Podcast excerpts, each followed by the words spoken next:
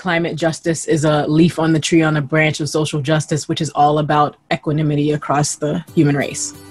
Hello, thank you for checking out Earth Care. I am so excited to share this week's episode. We're about to chat with the incredible Tamara Toles O'Laughlin. Tamara is a Juris Doctor. She has her master's in environmental law and policy. Most recently, Tamara was the North America director at 350.org. So, this is this organization, this movement working to replace fossil fuels with renewable energy. Yeah, she's brilliant. She's inspiring.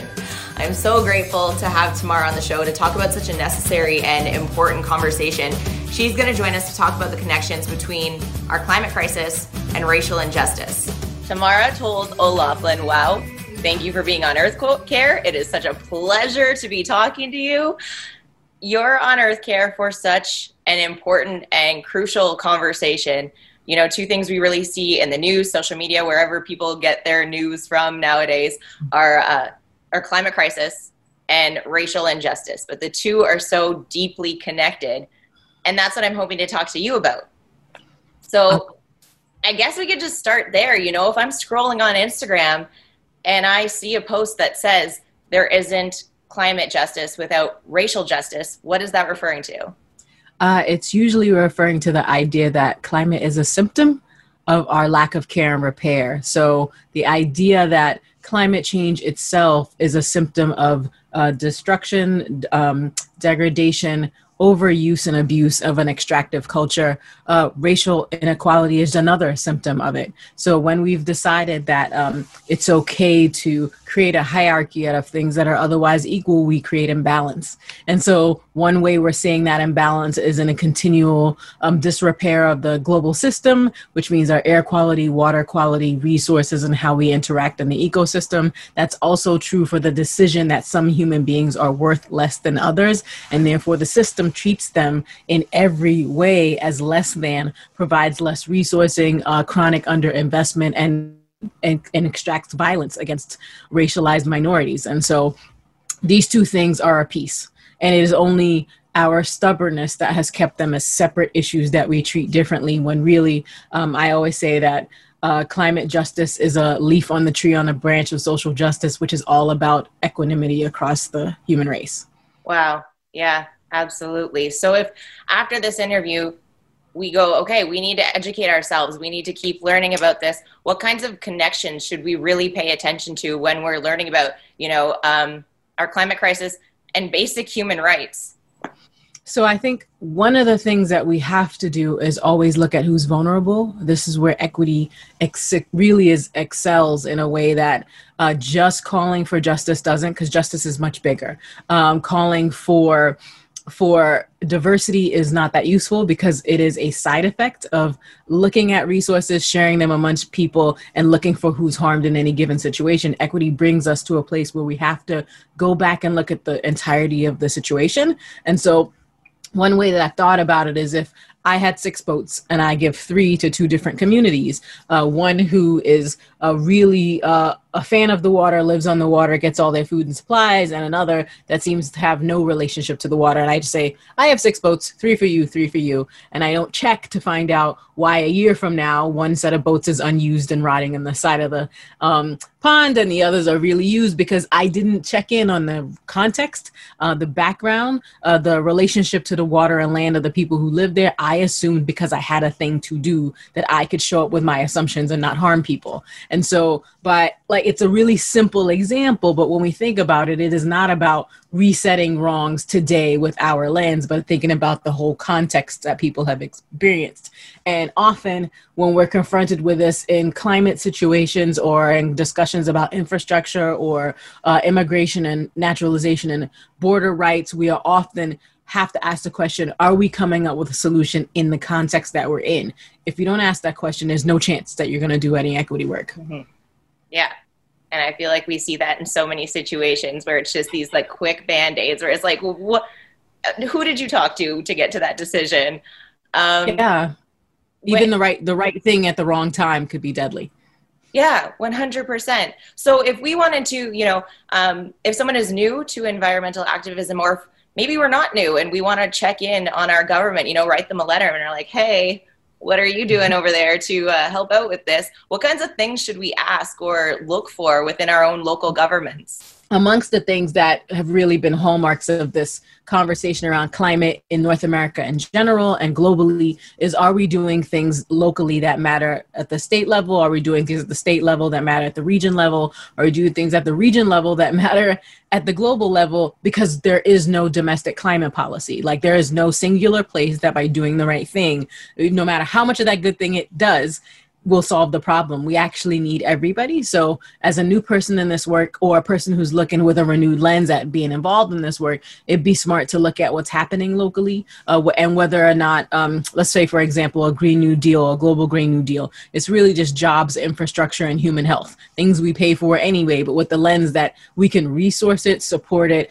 and supply it without destroying the planet. So, if you don't have local municipality or a provisional government that's really thinking about whether or not you are planning for jobs, infrastructure, and human health now and in the future that is not extractive, that's not based on extractive models, then that's a site of resistance, as Audre, Audre Lorde um, Audre Lorde's thinking would have talked about picking your site of resistance in the identity that you already have, which is really hallmark to Kimberlé Crenshaw's work on intersectionality. And so, if you are looking at your life and you can find a place in it where there are folks who are you, who look like you, or who look totally different, who are not being served, who are chronically underserved, then you have a place, you have a site of resistance where, from whatever perch or privilege you have, you can be supportive in context, mostly by finding out what it is they might need. And so, and rather than substituting your own judgment. So sometimes that's mutual aid in this uh, compound crisis world we live in post pandemic.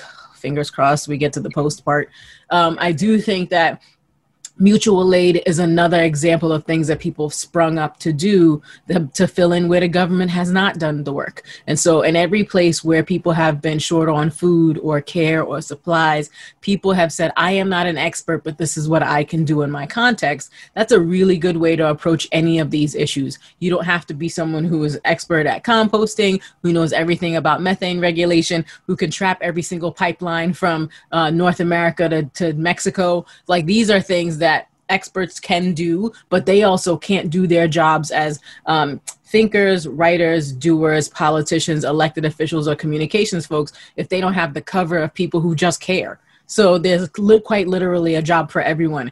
I had the fortune of doing uh, moderating a panel at the Anacostia Community Museum in the, for the Smithsonian uh, about a week ago, a couple days ago, and one of the women I had the incredible uh, uh, ability to interview was a woman who's a playwright in residence. And she wrote and she's also a climate activist. And so thinking wow. about what it means to get people to build sets that don't have leaded paint in them or don't come from unsustainable materials or things that can be reused. She didn't say i don't have a big climate job. I don't have um, a reduce reuse recycle background. I didn't even care about chlorofluorocarbons or acid rain or any other thing or the ozone layer in the 80s she said i'm a playwright in residence and i can do something with what's in front of me to make the work better. And as a result of that, she can write about things that educate people and touch their hearts, but she can also provide literal um, physical implements that are doing less harm, that are reducing and mitigating the impacts of that work on our carbon footprint.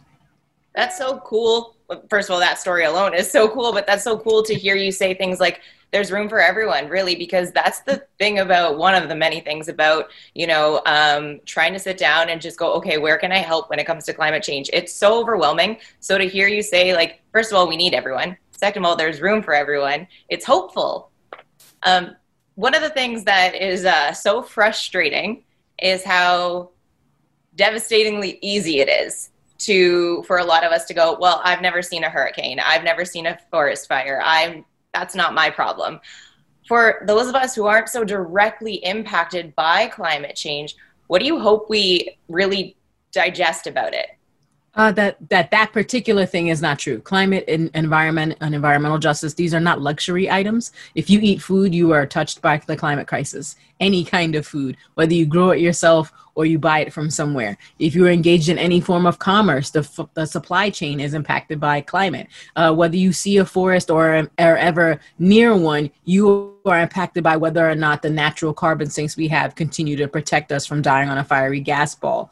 Um, one of the groups who who comprise some of my favorite people on earth uh, chris goosen cam fenton amara pasanian uh, the good folks at 350 canada i really part of why i have had some of the most fun times in my career just listening to them think about work um, has largely been because they are often thinking about it from the perspective of people who do not have an entry point to doing this work who did not write 20 or 30 books. They're trying to think about what matters locally what are you feeling? If the temperature is even slightly different if you can't grow plants in the places where you used to if the uh, the weather and temperature and climate have changed significantly and you do any forms of labor that require that require you to work with the earth the water the land any of it you are going to be impacted by other folks decisions. This is where it becomes really important for us to have a global view on our impacts because what is an inconvenience in North America is a death sentence in, in the global south.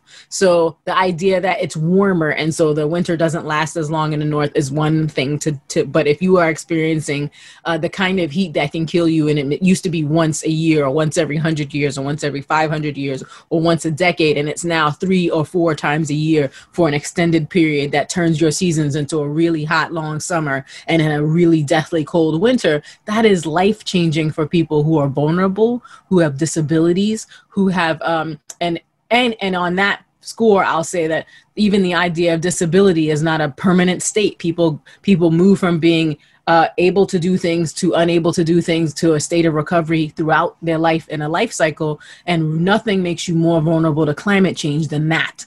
Because people, we don't make provisions for folks who do not have some ability to evade the impacts, and the impacts are coming. The pandemic is actually a side effect of what we fail to do on climate. Because the idea that the winter is shorter than it used to be, the summer is longer than it used to be, it means the migratory patterns of things that can harm us live longer longer. And and one of the things that can that can check all of that is seasonal weather change. So thanks climate change, you've taken that away too. Here's the thing. We could talk about this. This is not a 10 minute conversation. Sure. This unfortunately is a 10 minute interview series. Sure. But the wonderful thing about all of your work is like you mentioned earlier you do these panels so people can check you out on social media and follow your panels because you have so much to say and so much to teach us. Um, one, que- one question i asked towards the end of our interview series is um, you know why should we care? And in this case why should we care about the connection between our climate crisis and racial injustice Wow, the reason we should care is because the the thing that people say is that the arc of justice is long. Guess what? The arc is also really heavy, and we can't do it unless everybody pitches in. There is no solution that can happen if we don't all pick up and do it. It's too much work to do. So jump into this ditch so we can get out of it and form a human chain and get out. Yeah, yeah. Wow.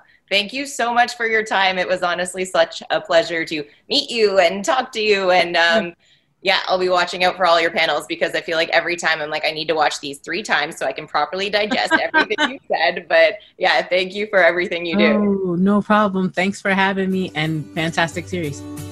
Thank you for listening to that episode of Earth Care. If you want to experience these interviews in video form, you can also subscribe on YouTube. Just got to search Sarah Christie, my name, plus Earth Care. That's where you'll find full interviews just with some visual treats to go along with them. Talk to you later.